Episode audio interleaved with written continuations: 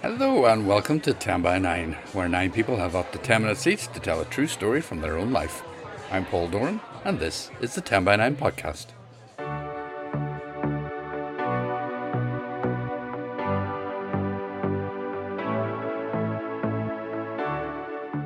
As the evenings draw in, at least here in the Northern Hemisphere, why not relax with the three amazing stories on this week's podcast? Recovering in Derry with her and the children, I realized I could live here. I told her. One small step for man, one giant leap for mankind.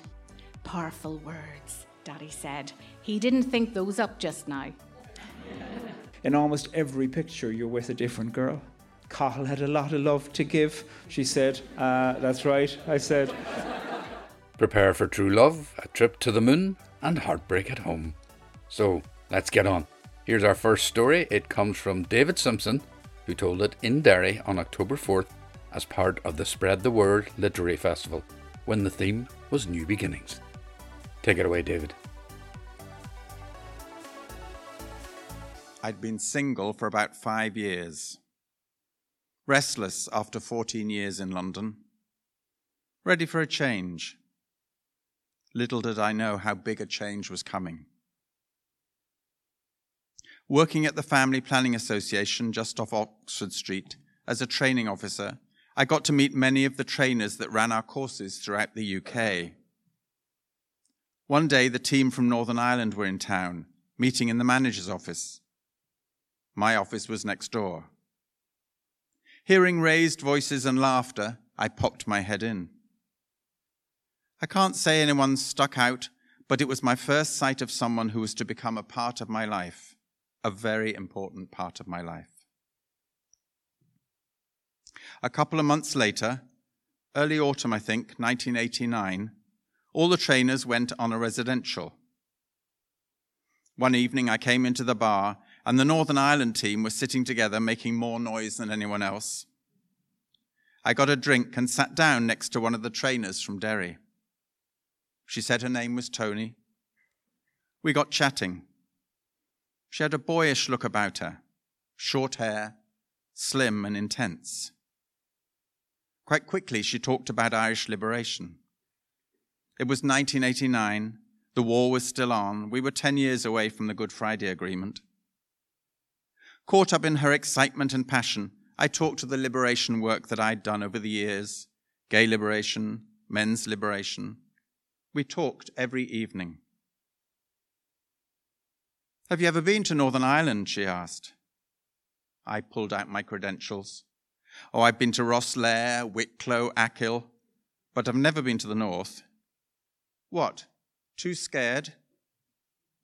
Clearly, Tony meant business. Yes, I said. Next time you come, come to Derry. Several months later, I was booked to run a course in Belfast. I contacted Tony and she said I should come to Derry for the weekend. I agreed. The manager of the Belfast office drove me to Derry. I saw my first reinforced police station, wires sticking out like scaffolding, my first painted curbs, my first flags. Sitting in the office on Magazine Street, the door burst open and Tony came in. She walked up to me and gave me a big, long hug. I was a bit taken aback. She was obviously pleased to see me. We drove to her house off Beechwood Avenue. I met her teenage children. She explained that we would go to her holiday home at Kinnagoe for the weekend. Kinnagoe was spectacular. Clear sight of the Western Isles of Scotland, a wild beach with a crash of waves, the smell of wood smoke from an open fire in the front room. We talked. I think we talked till three in the morning. At breakfast the next day, I knew something had changed. I told her. She said she felt it too. Tony said that if we felt the same way in a month's time, then she was happy for us to start a relationship. We talked on the phone during the month, and she came to London. We both felt the same. We started a long distance relationship. Remember, it was 1990 by then. No Ryanair, no City of Derry Airport, Heathrow to Aldergrove, tubes and car rides. It got serious. We talked of living together.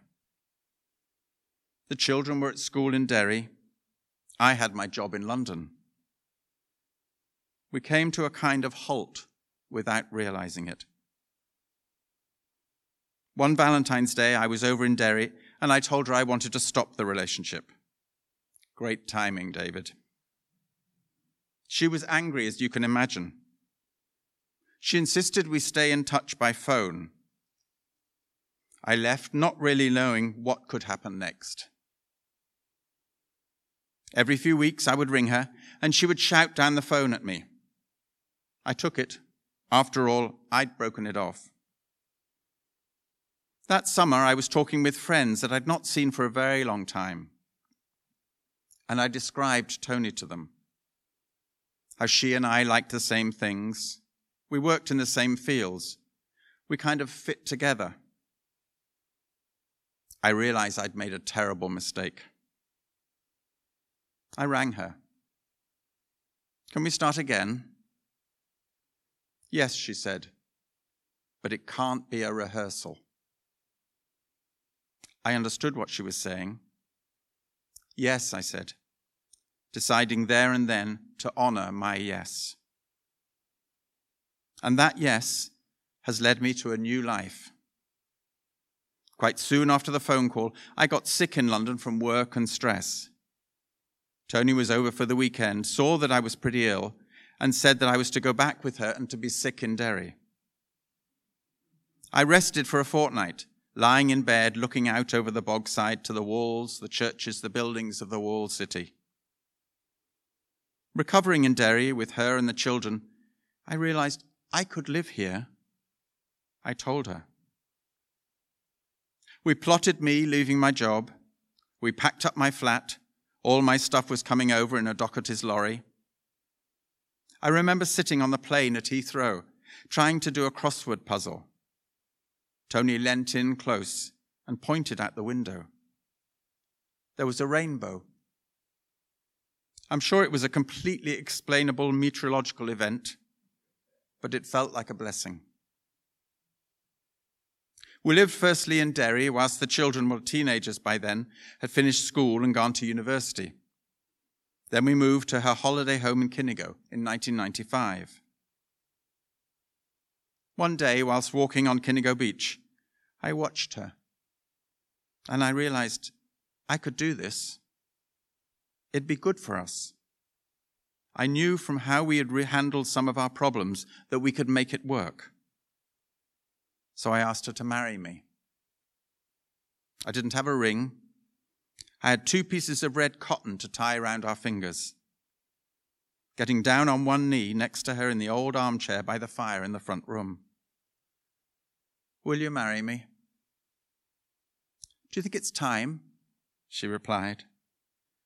I held my nerve as she talked about timing and what it all meant. She talked for what felt like about half an hour. I kept myself in check by saying to myself, She's nervous. It's all right. She'll say yes. And she did. After I had to ask her again, but it was a yes. Tony had been married before and wasn't a churchgoer, so we got married in the Guildhall with our clothes bought in a rush from Austin's in the lunch break from the Bloody Sunday talks at Pilot's Row. Rings from Whatnot, the antique shop on Bishop Street. Reception at St. Columb's Park House on the waterside. Honeymoon at Harvey's Point near Donegal Town. It's 33 years now since that first, what, too scared? This is not a Mills and Boon story. We've had our challenges and difficult times, but now I'm older, have dropped some of my own internal moaning and a good deal of victimhood. We found a place where I'm kinder to her. She's less defensive. And we sit watching television or driving in the car, and it comes to me. Love you. I say as we trawl through the Netflix catalogue. You okay? I ask as we drive out of the glen on our way to Moville. May I have the opportunity to love you for many years to come.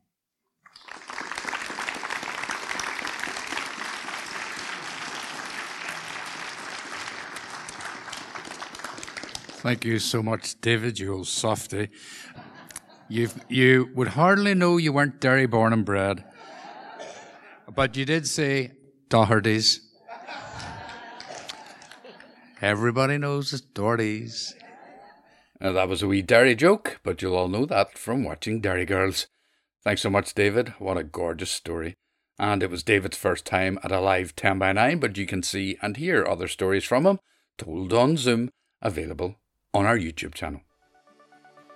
And if you think you can follow in David's footsteps, then get in touch through our website, that's 10by9.com.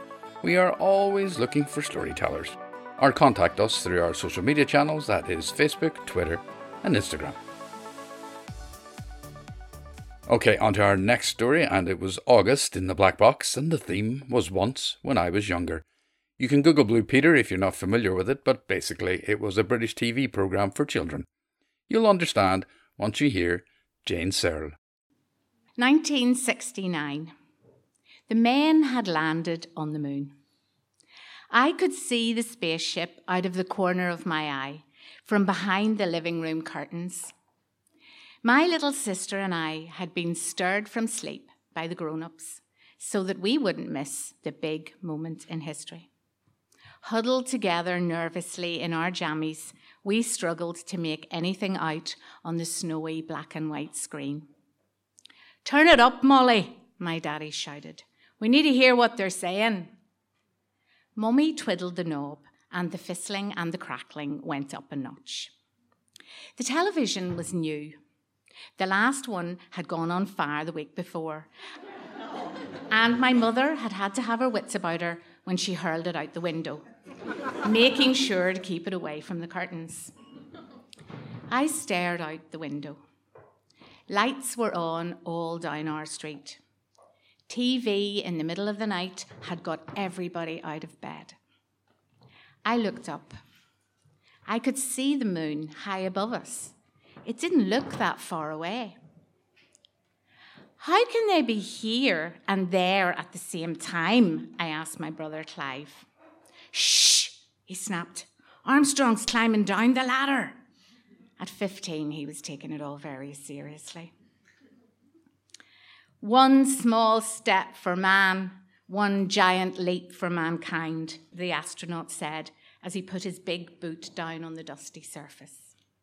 Powerful words, Daddy said as he hunched near the screen holding his mug of tea and watching intensely. He didn't think those up just now. He looked over at my sister, my little sister, and me. His name is Neil Armstrong, girls. You won't forget that. He will always be famous for being the first man to walk on the moon. But how will he get back? I asked anxiously. Don't you be worrying your wee head about that, my mummy smiled. They know what they're doing. Now you two get off to bed, or you won't be able to get up in the morning. I couldn't sleep. The TV was still on downstairs, and I could hear talking from the grown ups. Mummy had said not to worry about Mr. Armstrong, but I did worry. I couldn't help it. Sometimes I thought that worry was the only thing that I did well. Tonight, my head was full of exploding spaceships and TV men lost for words. I pulled the pillow over my head. Emma, my little sister, lay fast asleep beside me. Nothing ever seemed to trouble her like me. My mother often said, Jane, you're the worrier, and she is just shy, but you will both grow out of it. I wasn't so sure. We shared a double bed. Dinky, the cat, had died under it a few months before. and I worried about sleeping above her last resting place. Daddy had actually buried her under the gooseberry bush in the garden, but I still felt her presence was under the bed. I turned over, moving the pillow beneath my arm to separate me from her soul. That was the bit of you that was going to heaven or hell. Daddy said cats didn't go to either, so that meant her soul was definitely under the bed. it was going to be a long night. The next morning, the men were still on the moon. Buzz, the other one who had a really cool name, had a walk around it too. My brother said they had better be careful not to lock themselves out of the spaceship. I hadn't thought about that. Surely one of the clever people back on Earth had made sure they both had a key in their spaceship. Stop winding the wee ones up, my mummy said. He's only joking, girls. Not a very funny joke for their families, I thought. Daddy turned the TV off, as it had been on all night and he didn't want it overheating again. and we all went into the kitchen to have our breakfast. What plans have you got for today, girls? Mummy asked. Spaceships, I blurted out. That's nice, Mummy replied. I'll hunt you out a couple of old squeezy bottles from under the sink. She knew we watched Blue Peter. Emma and I messed about all morning with coloured paper, glue, and bits of kitchen foil. When we were done, Mummy set the two spaceships on the kitchen windowsill to dry. Mine had bits of red and orange crepe paper dangling below it so that it looked like flames coming from under the rocket. It was particularly clever, I thought. Don't let my fire get wet, I instructed Mummy. You're putting them a bit close to the taps. What if they get splashed? Calm down, love, she replied. There, I'll move yours well back from the sink. Emma and I were sent outside to play. It was sunny. Where do you think they are now? I asked Emma, who was climbing onto the swing. Who? she asked as she gathered speed, her long brown legs moving backwards and forwards. The spacemen, of course, I snapped. The sun is out now, so where is the moon? I don't know, she answered, and it was obvious she didn't care. She was swinging really high. You better not fall off, I cried. Mummy says your feet can't go higher than the coal shed. she looked straight at me and kept on swinging. She was shy, but she was stubborn. I turned and stormed off to tell. The next day, I woke up to the sound of Daddy's radio on, on full blare in the bathroom. He always listened to the news when he was having a shave. The two astronauts have joined Michael Collins in the command and service module and will begin their preparations to head back to Earth, the newsreader said. Tomorrow is the date for splashdown. I lay in bed and began to worry about them never getting back and going round and round the world forever until they died, just looking down at home. They had sent back a beautiful photograph of the Earth. It looked just like a giant blue beach ball splattered with sand, just hanging in the darkness. I bet they wish it was like a balloon and they were still attached to it with a string, I thought. When I got downstairs, Mummy was sitting in the kitchen with a mug of tea and a packet of ginger nuts. She was safety to me, like home in a game of rounders. Other mummies fussed about things like tidy kitchens and washing on the line by nine, but my mummy wasn't going to kill herself for anyone. At least that's what she said. Are you still worrying about the astronauts? She asked me. Honestly, my mother could read my mind. No, I lied. Fibber, she smiled and put her arm around me. Well, I'm more worrying about the splashdown. I mean, what if it takes the helicopter too long to get to them and the capsule sinks and they drown? Can you imagine almost making it to safety and then it all goes wrong? And what if their children are watching on TV and they see it all happen? My mother sighed and poured me a cup of tea. She added a good bit of milk and a spoonful of sugar. Handing it to me, she said, Jane, you would worry about the ducks going barefoot. It will all be fine, I am sure. And anyway, you can't take the world's worries on your shoulders. They are definitely not wide enough. Now drink your tea and settle yourself. The spacemen landed back on Earth the next day. 24th of July. And Daddy said it was just as well because it was all everyone was talking about in town and he was sick of it. They splashed down in the Pacific Ocean close enough to USS Hornet to be able to be rescued quickly, and all was well. They emerged from the steps of the helicopter looking thinner and scruffier than when they left, but smiling and waving and looking relieved. I was definitely relieved.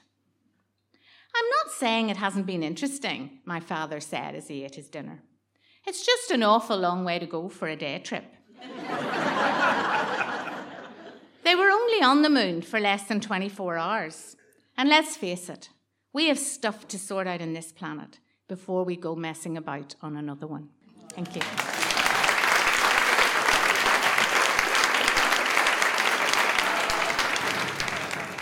Oh, Jane, that was fantastic. You were such a warrior. Thank you so much for that.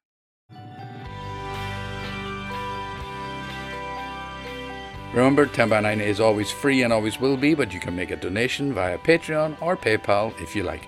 Or maybe give the podcast a rating or review wherever you get your podcasts. We'd be very grateful. Or, of course, just sit back and relax. Okay, on to our third and final story. It's a beautiful story which deals with a suicide, but there's nothing graphic or unpleasant. It comes from my own Padraig Ó Tuama. Um, this is a story in the form of a letter to my friend Cathal. Dear Cathal, so when I was 15 and you were 15, I started getting involved with religion, and you said that that was all grand and you'd wait before you got religious. You'd said you'd get religious when you were old, when you were 40 we were both in your parents' house, and you turned on that Pearl Jam album that we both loved and turned it up loud. I think we were making toast. It was a Saturday night, and that album was and remains a soundtrack for the dispossessed. You had your gruff parents and your bruises on your body from them, and I had mine and my parents and my bruises. And anyway, I'd found Jesus, and you'd found alcohol. I was in a prayer group, and you were in AA. You'd be 46 now, but you're stuck at 24. I was living in Australia when you died. I'd made the trip up to your house the night before I left for Australia, four miles in a wet winter's night, but the house was dark, so I walked home. And when I was living in Melbourne for those years, my parents always phoned on a Sunday night. And that August in 2000, my mother phoned on a Monday night, and I knew something must be wrong. Cathal's dead, Cathal's dead, Cathal's dead, she said. I saw it in the paper the other day, but I waited till I knew it was your Cathal, but it's him. He's dead. He hung himself in the garage. And then my mother started to talk about the weather. Holy God. You were dead. You had ended a lonely life in the place where we spent hours and hours and hours, and Mum was talking about the weather. You'd have loved that. You always thought my mother was bonkers. I couldn't make it back for the funeral. I don't know if you know this, but the priest at your funeral said, Cathal in this life was a very holy boy who loved God. like hell, you'd have said. And we'd have laughed all the way to the fish and chip shop. And then I'd have started talking about hell, and you'd have said, Shut up and pass the ketchup. I phoned a few people the night that Mum told me that you were dead Sinead and Martin. Truth be told, I'd always had a crush on Martin and always knew that Sinead would be a friend for life. I suppose now is a good time to tell you that I'm gay. All those times when you invited me to come drinking with you so that I could pluck up the courage to kiss the girls, it wasn't because I didn't want to drink. It was because I did want to kiss Martin, but that wouldn't ever have been a good idea. You and me became friends, at least this is how I remember it, and you're not around to correct me, when I ran into the middle of a fight and pulled you out. You were 11, and so was I, and your best friends were turning you into a piece of raw and bleeding meat and I pulled you out, dragged you over to where I was standing by myself, and said, You can be my friend now. I think that must have been worse for you than being beaten up. Confirmation that you were now the friend of the boy who ran the Malory Towers fan club. I remember walking home with you that day and telling you about this new band called a-ha and what an amazing song they had called Take On Me. I sang it for you the whole way through, making up the words when I didn't know them. And you said you clearly liked that song. And I knew you thought that I couldn't sing, but I also knew that you had absolutely no friends now except me, so I didn't worry too much. You never told me about the alcohol. I found that out years later. I never told you about wanting to kiss Martin, but you probably knew that. Anyway, the night my mother phoned me, I didn't know what to do. I went into my room and cried. I was in a shared house, and my roommate, a fellow Neil, was in the room on the top bunk. And as I shook the room and my body with shock and grief, he was quiet. There was shock and grief, but actually, mostly I was angry. And then I was guilty about feeling angry. I walked around for weeks calling you a dickhead. I don't think you'd mind though, and you'd have said something like, Yeah, but at least I'm not a homo. You always had the best comebacks. Your funeral was huge, I'm told. Everybody was there. It was August. My mother was there and went up to your parents, and your dad, who I was convinced always hated me, said, Jesus, Padraig was one of our own. He died just a few months ago, but you know that. That's what you were too, Cathal, one of my own. I never asked you anything about yourself, really, nor you about me, but for a few years we were like salt and pepper shakers, totally different, but always together. The few nights after you died, I didn't know what to do. I went walking in the city at night time. It was Melbourne, it was dark. A man came up to me and asked me if I wanted to hear about Jesus Christ, and I said no, but he talked anyway. I walked away from him. And as I was walking toward Flinders Street train station, I saw a man in the middle of the road who looked distressed.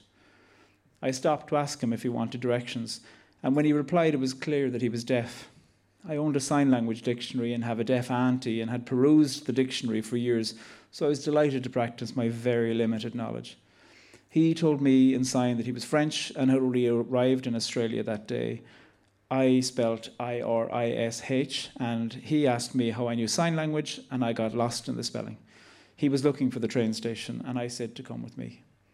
So we walked, the lost deaf Frenchman and me, and I stumbled through his fluent language. He was happy to have met someone who could speak a few words of sign, and I was delighted at the chance to help. He was pure charm. At one point, I was trying to say something in sign, and he laughed and did an imitation of my terrible signing. You'd have liked him. When we said goodbye at the train station, he grabbed both of my hands in his fluent hands, and I felt his warmth. He winked and walked away. And there was me, full of grief, and you were dead, and there was that man wandering away, waving. I think of him often when I think of you. I got the train home and then played the a-ha song. Did you know that those lyrics make absolutely no sense whatsoever? Morten Harket may have been a bit of a looker, but he's no lyricist.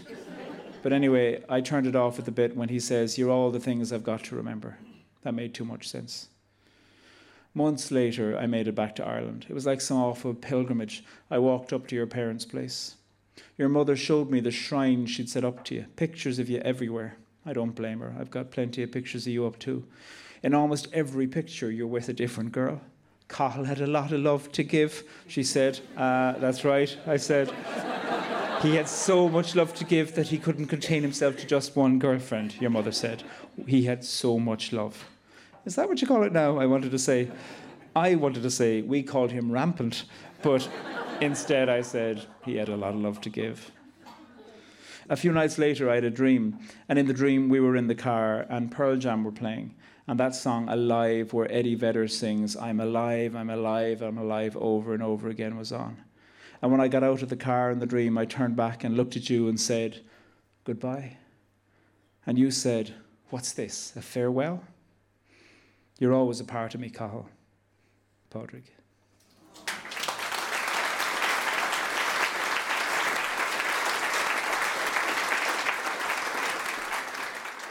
Oh, Padraig, how sad and funny and touching that was. Thanks so much.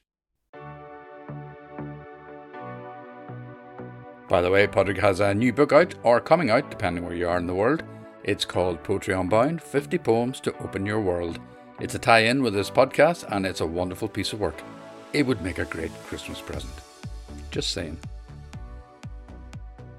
And that is it for this podcast. You can keep in touch with us on Twitter, Facebook, and Instagram. Also, email, and that is story at 10by9.com.